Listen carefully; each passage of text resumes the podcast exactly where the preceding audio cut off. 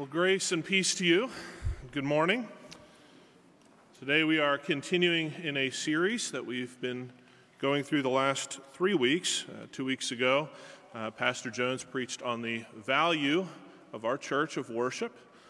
And then last week on outreach, I have the privilege of preaching on discipleship this morning. And next week, we'll hear from Pastor Jones again on covenant life.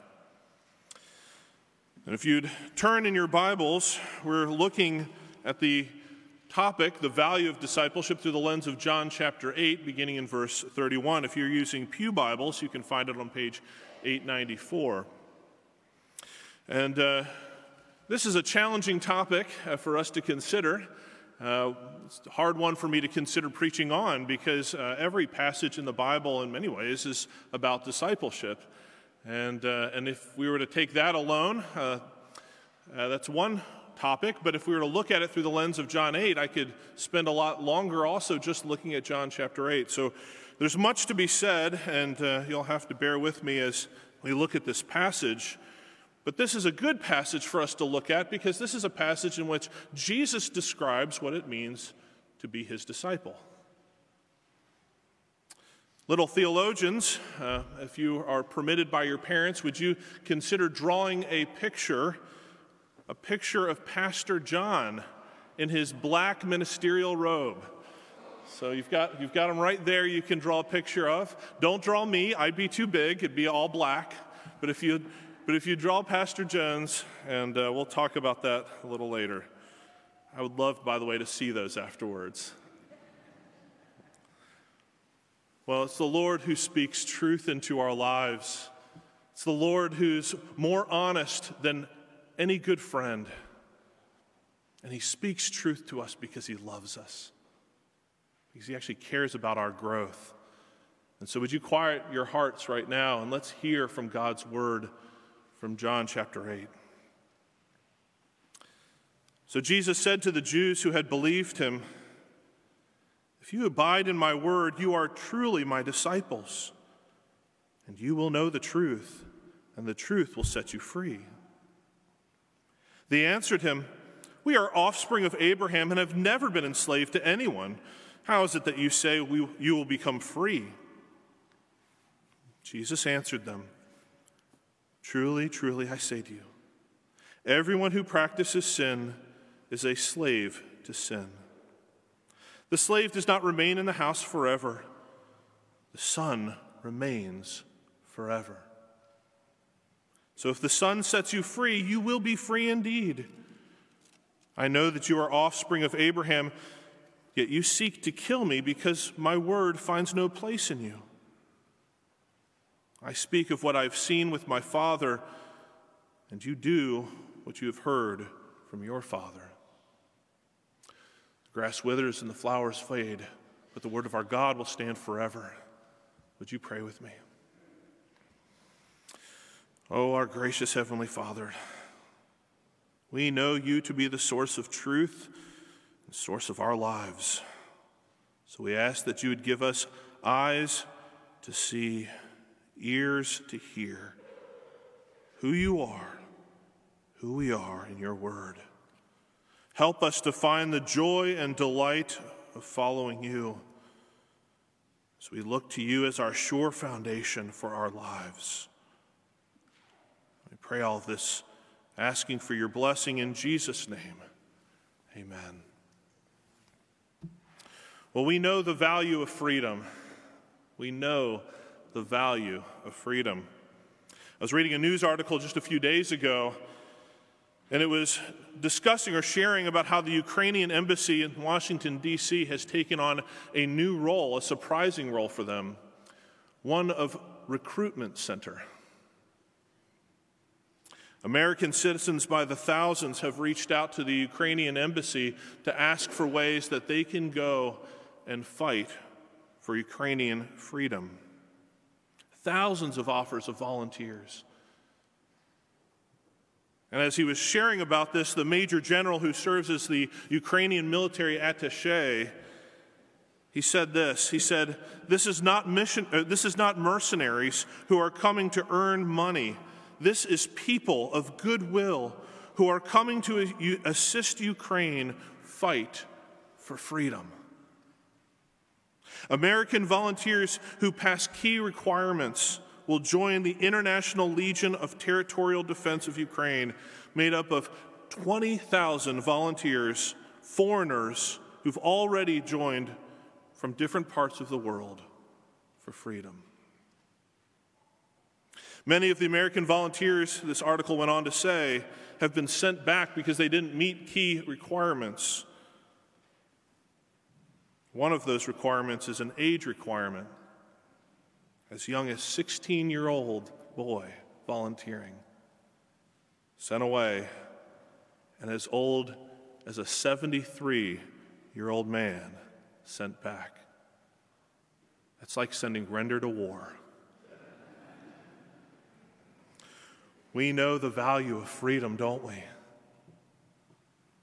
And we know this value of freedom because we know the cost of that freedom. Well, the ancient Israelites should have known the value of freedom.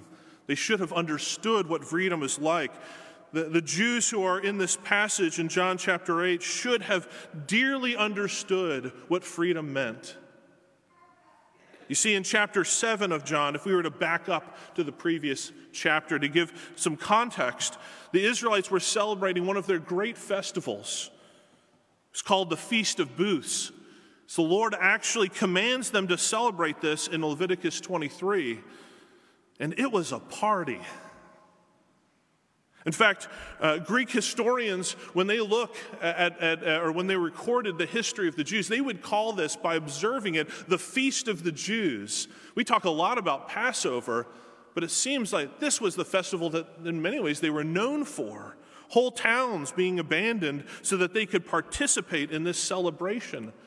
And it's called the Feast of Booths because they would build these little structures and they would put palm branches on them.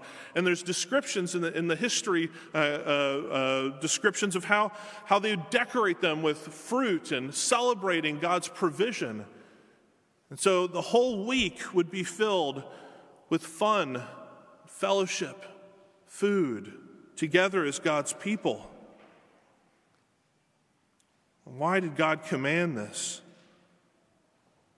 Commanded them to celebrate. He commanded them to feast because it was a reminder of what God had done, bringing them out of Egypt and putting them in tents for a season of time in the wilderness before He would establish them as a nation in Canaan.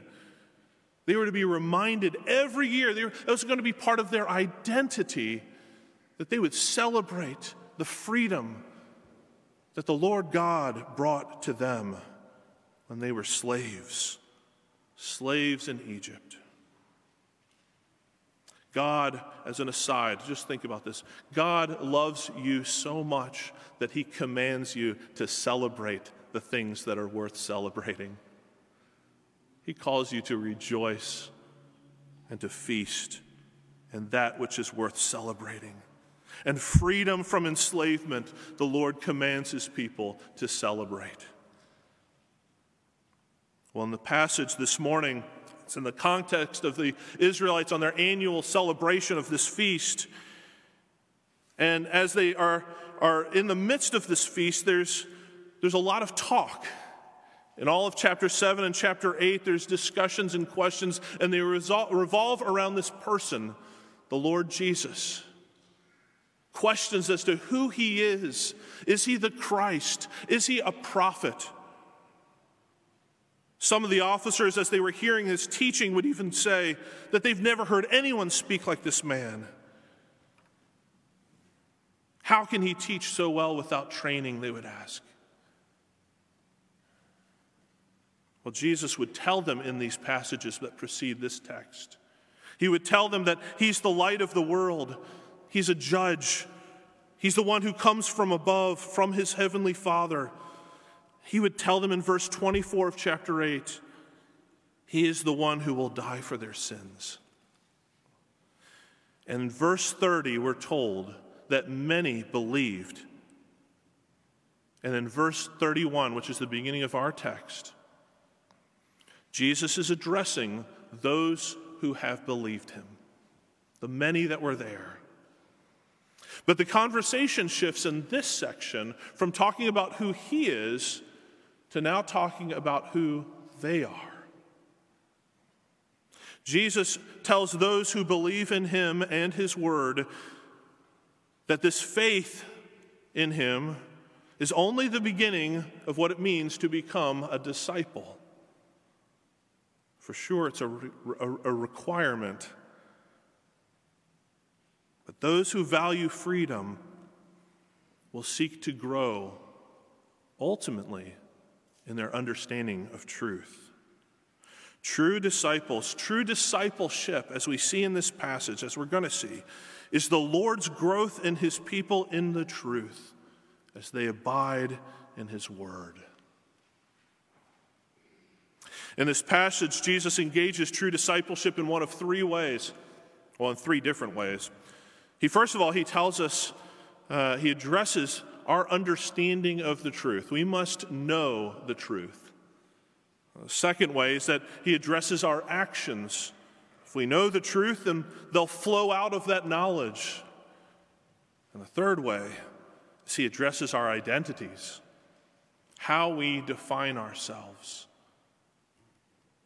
Those are ways we grow in discipleship the ways we know, the ways we act or do, and the ways we be, the ways we are. That's our identity. Let's look at that first one. We must know the truth. If you look with me in verse 31, this is the beginning verse, as Jesus speaks to these believing Jews, he says, If you abide in my word, you are truly my disciples, and you will know the truth, and the truth will set you free. Jesus begins with this most beautiful desire for them to know true freedom. The Lord wants you to know real freedom, He wants you to be free. And He puts a conditional clause on it if you abide in my word, you'll experience truth and freedom. We'll talk about what it means to abide a little later, but, but here, that, that part of knowing this freedom is knowing God's Word, Jesus' Word. means studying it, tending to it. But it also means listening it to ways that are sometimes uncomfortable, sometimes that are hard. All of God's Word teaches on who He is, the Lord God, and teaches who we are. And it can be hard to hear the truth about who we are or who He is. These young believers uh, who are in Jesus' midst right now, they're not free. And as they hear Jesus' word that they need to be free, they become indignant at Jesus' claim. They resist it, they want to deny it. In fact, they respond in this way they say, we are the offspring of Abraham and have never been enslaved to anyone. I mean, just give that a pause for a second. What did we just celebrate in the Feast of Booths? And it's like they've forgotten. They've forgotten their story. They've forgotten their identity. They've forgotten who they are. They've forgotten Egypt and Babylon, Persia and Syria. They've forgotten the bondage to Rome that they are currently under. Why do they forget these things? Why do they resist this? Perhaps it's too painful. Perhaps they're too indignant. But whatever the reason, these young believers are so unwilling to accept God's truth, God's word, that it will lead in such a long conversation that at the end of chapter 8, they will pick up stones to hurl at him. They who believe in the one who is the light of the world, or who said he is the light of the world, they are going to seek to kill him. And even if the Israelites had never been slaves, and what they may have said was politically true, they've diminished, diminished the, the truth from which they believe the light of the world has spoken to them to listen to them well enough to hear that they are not just enslaved to the Romans, they're even in a more greater way enslaved to sin. And how desperate they needed to hear this. You see, they were comfortable with a God who saved them almost two millennium ago, as long as He stayed distant from the truth in their hearts right now. Perhaps these are the kinds of disciples that Jesus cautions us about in Matthew 13, who hear soil that hears God's words but becomes choked by thorns. But we also don't know if these are disciples who heard, and perhaps even sometimes like us, when we initially hear truth, we resist it, and, and perhaps over time they repented. Because I know in my own experience it's hard to hear truth. I don't like it uh, when it touches the deep, hard, sinful parts of my life. I want to be my wife's hero. It's hard to hear when I fail her. I don't want to hear how my life is struggling. At times, we all find ourselves wanting to change the subject with close friends who call us out on the truth. We seek to sometimes ignore certain topics. We can even miss doctor appointments because we struggle with the truth. And I can know and acknowledge the truth in my struggles right now because I know I have a king who loves me. Because I know that in Christ, as I look to him, as I listen to what his word says in the fullness of it, I know that my greatest pain pales to the thought of the reality of me belonging to Him, loved, cared for, forgiven, received. It's His truth that actually sets us free so that we can spend time knowing truth. Songwriter Rich Mullins said in one of his songs Surrender don't come natural to me. I'd rather fight you for something I don't really want than to take what you give that I need. Discipleship is growing to know God's word so that we would see more and more of who He is and more and more of how desperate we are for Him. His love for us. It means we must know His word, but it also means we must obey His word. Some of you may have heard this phrase. You may have heard that good theology leads to good living. Healthy theology leads to healthy living. Jesus is referring to healthy action in this passage. Look with me in verse 38. Jesus says, I speak of what I have seen with my Father, and you do what you've heard from your Father. Jesus is saying here that what you believe to be true is evidenced in your actions. There's an observable demonstration of your knowledge because of the way you live your life. In the ancient Israelite minds, knowledge wasn't simply cognitive, it wasn't something that we just knew. Knowledge was something that, that led to action in the world. No matter how much I say I know about dieting and exercising, I don't truly know what it's like until I diet and exercise. I experience that, I live it out. And Jesus speaks of freedom that comes to disciples in the truth by the way that they live out that knowledge. The freedom to resist sin, to live differently and contribute and participate in God's mission in the kingdom of God. Disciple of Jesus is experiencing freedom by no longer orienting their lives around themselves, but is learning to act in ways that orients their lives around the Lord, giving their life away.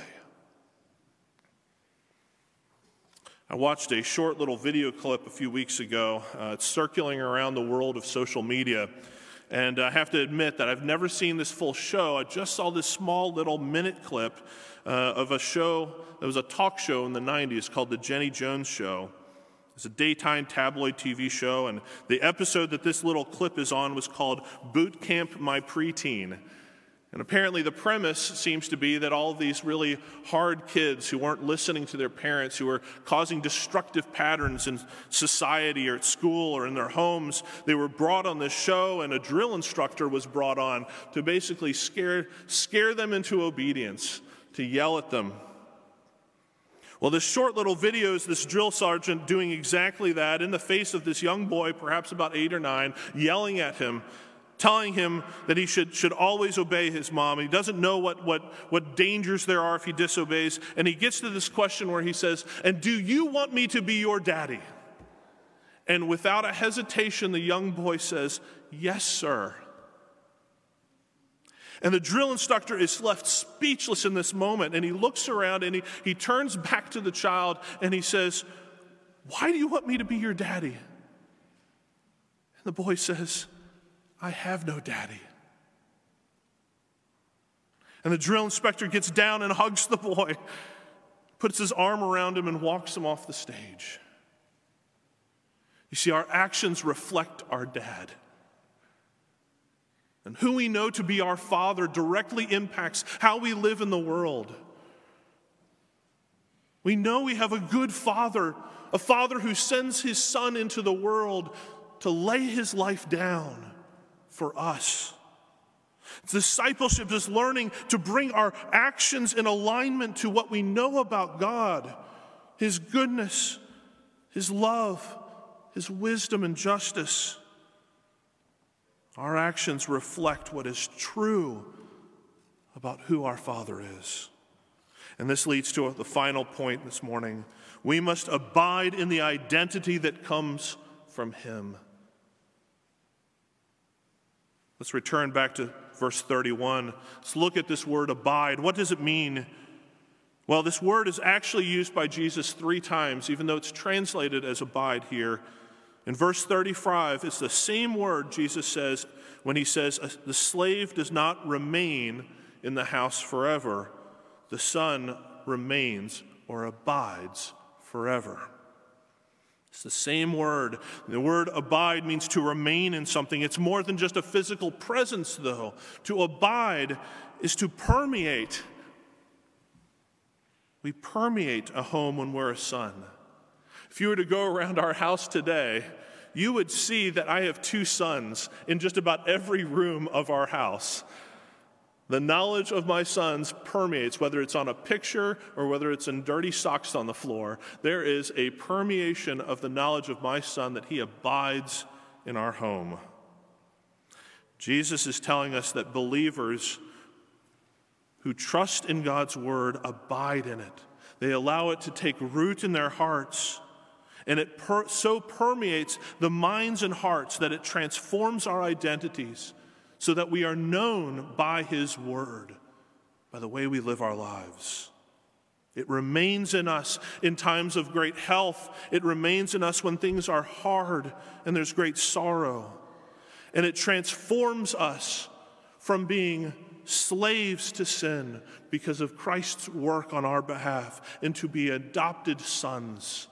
Our whole identity has changed. We are now children of a living God.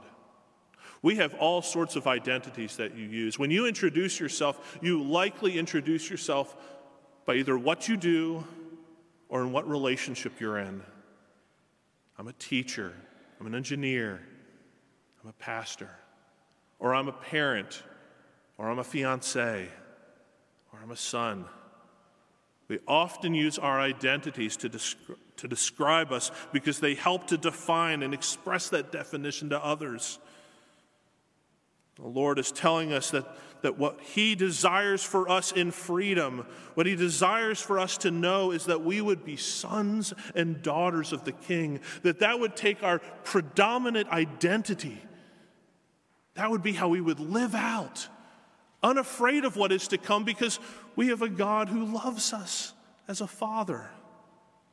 Fear has no place in the house of a son other than a reverent, holy fear for one's father. Do you trust in the Lord's identity? Do you trust that you belong to Him in such a way that it's better to be with him in a den full of lions than to be anywhere else. It's better to be with him, alive in him in a fiery furnace, than to be away from him anywhere else. This means we do things differently. It means that we don't get on looking for the news because we're afraid of what might happen in foreign nations. It means we trust and look on the news to see how God is at work and how He's going to redeem all circumstances in life with His purposes. We trust Him in that, and that is freeing. It frees us from the anxieties and the fears and the struggles of the day. Jesus wants you to be free of those things. He wants you to abide as a son and daughter.